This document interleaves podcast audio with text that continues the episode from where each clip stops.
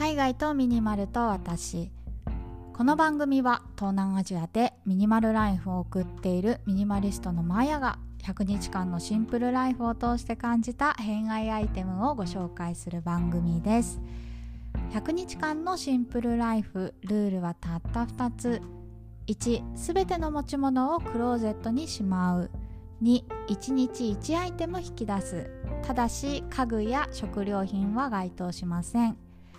このラジオが物であふれている皆さんの日常のスパイスとなれば幸いです。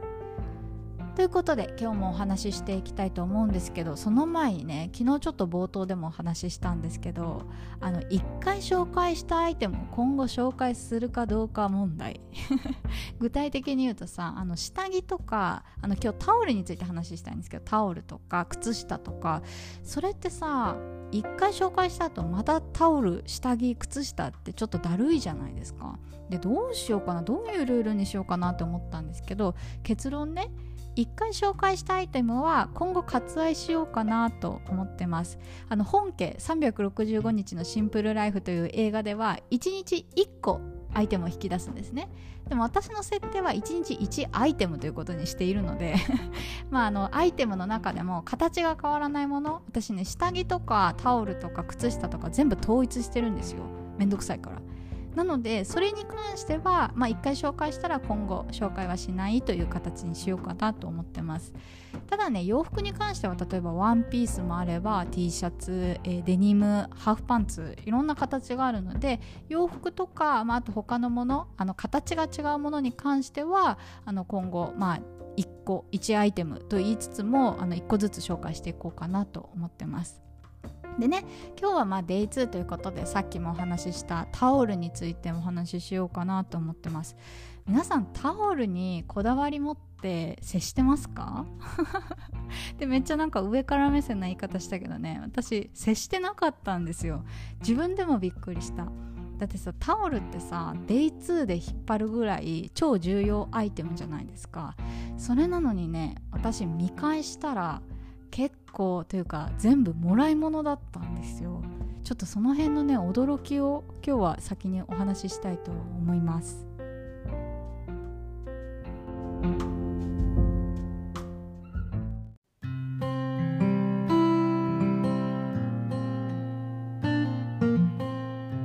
その前に皆さんタオルって何枚持ってますか？私ね全部で7枚持ってるんですよ。あのハンカチハンドタオルが3枚とあと家で使うスモールバスタオルが4枚。で全部で7枚です。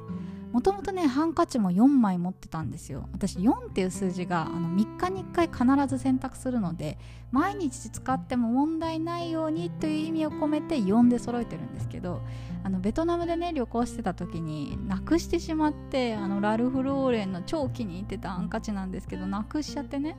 でベトナムでさ悔しいからまあ買おうかなって思って探したんですけどベトナムハンカチ売ってないのね。ハンカチっていうか私ハンドタオルが好きなんですハンドタオルが売ってないんですよ。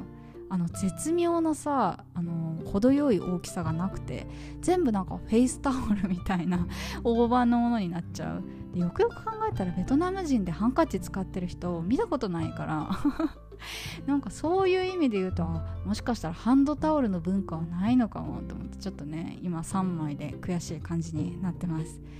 でね私持っているタオルを見返したところその7枚中5枚がもらい物だったんですよ。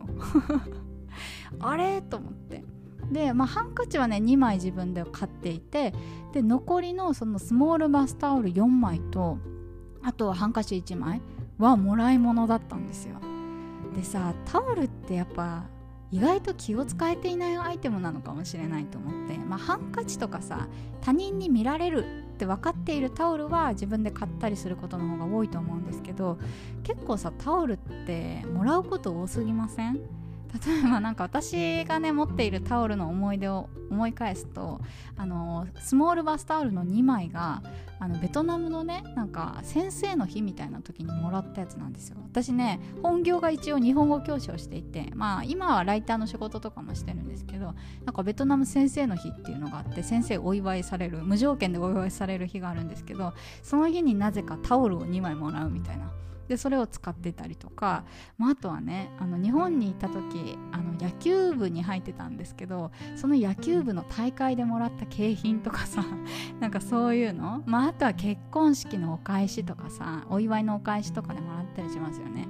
でまあ送る側もねタオルって絶対使うじゃないですか。だからまあ絶対使うだろうみたいな魂胆で配られること多いと思うんですけど結構さその自分でけじめつけないと一生残るんですよね。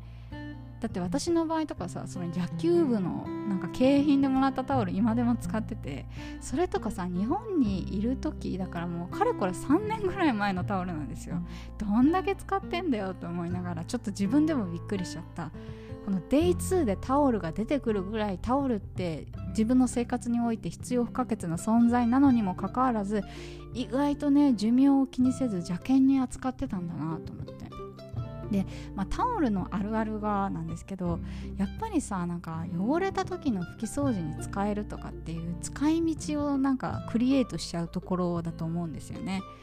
これさなんか結構私の実家がそうなんですけどうちの実家ねタオル屋敷だったんですよねなんか引き出し3段分ぐらいタオルが入っててバスタオルバスタオルなんかフェイスタオルフェイスタオルハンカチ一度ドーンみたいななんかそれぐらい何人家族？みたいな。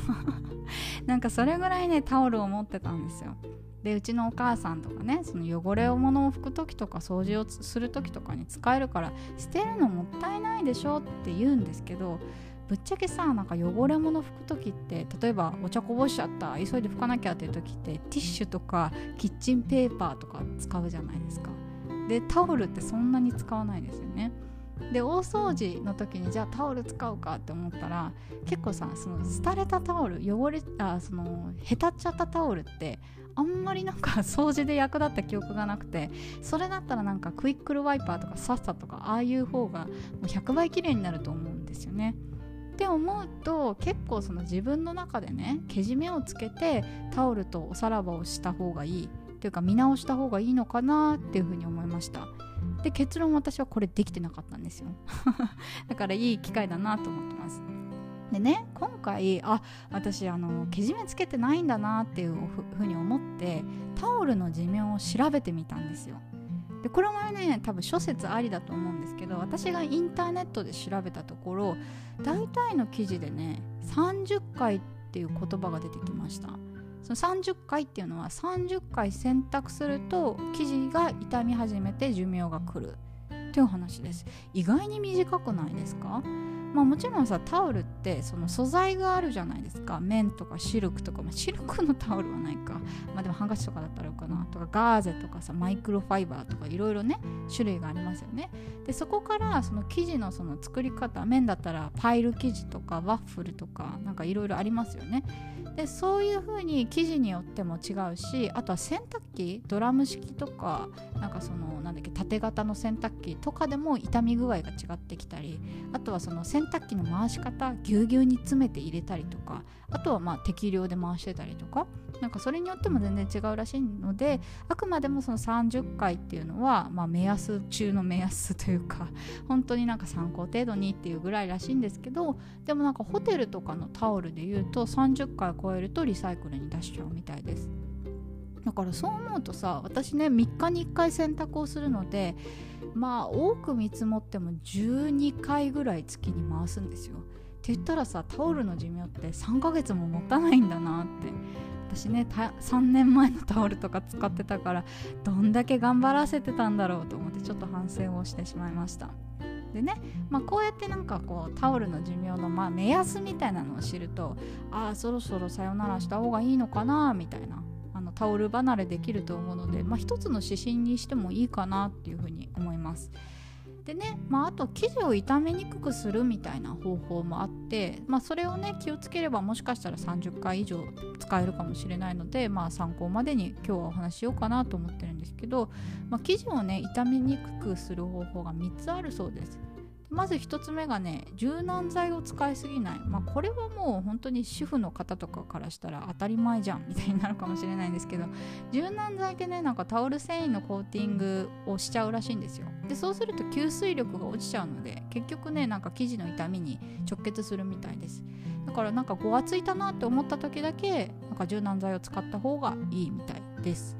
で2つ目はねこれパイル生地、まあ、よくある生地の場合なんですけどあの干す時はタオルを振った方がいいらしいです。そしたらそのパイル生地あの、ま、丸の輪っかの部分が立ってくれるので乾きも早いしあのよくよくねその痛みにもつながらないみたいなそういう効果があるそうです。で3つ目私これ意外だったんですけどあの影あ影だって風通しのいい場所で陰干しすることみたいです。私ね結構直射日光でガンガンなんか消毒やみたいな感じで干してたことが多かったんですけど違うみたいですね。なんかやっぱ直射日光って生地を傷めてしまうのでそれタオルも同じらしいんですよ。だからやっぱりね陰干しがいいみたいです。あのついついね直射日光であの一気に乾かそうと思ってた方いらっしゃったらちょっと気をつけた方がいいかもしれないです。そんな感じですね。で最後にね私が、まあ、おすすめしたいタオルについてちょっと紹介したいんですけどあの今回使っているものではありません。以前使っててめちゃくちゃ良かったなって思うものを紹介したいんですけどそれがね内野さんというブランドのタオルです。内野さんねこれタオルメーカーさんであの私1年いやベトナムに来る前だから2年前ぐらいかに使ってたんですよ。で使ってたやつをあのこれめちゃくちゃいいやつだからって言ってあの母に譲ったんですけどっていうか母が気に入ってこれちょうだいって言ったのであげたんですけどあの本当にねふわふわなんですよね。でタオルだけでもいろんななんか素材とかあとは製法とかがあって自分の好みのもので好みの大きさのものを選べる。ですごいねいいタオルなんですよ。ちょっと高いけど。これはおすすめです。もしよかったら見てみてください。はい。ということで今日はこの辺で失礼しようかな。最後まで聞いていただきありがとうございました。明日は何を紹介するのかな？バイバイ。